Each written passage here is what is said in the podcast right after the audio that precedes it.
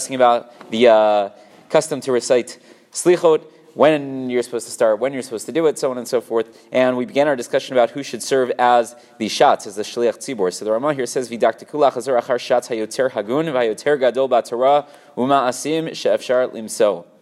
So we should try to find uh, the person who is most hagun, most fitting, and the person who is uh, greatest in both uh, Torah study and mitzvah performance. Such a person should be the one who leads us in the slichot as well as the davening for the yamim noraim. That already we saw. Here the Mishnah says, what do we mean by hayoter hagun, the one who is most fitting? So he says, v'chol uzrim u'misayim l'shat she'ino hagun, anyone who does help, uh, you know, facilitate uh, having a chazan who is not fitting uh, serve as chazan for either the slichot or the yamim noraim.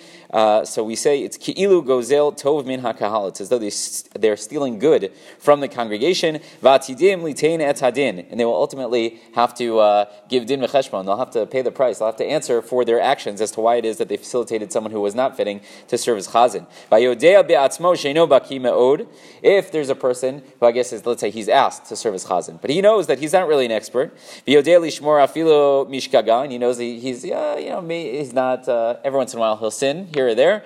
So then so then he should not take this position because we know it's specifically supposed to be someone who's on a very, very high level. So a person has to be honest with themselves as well. And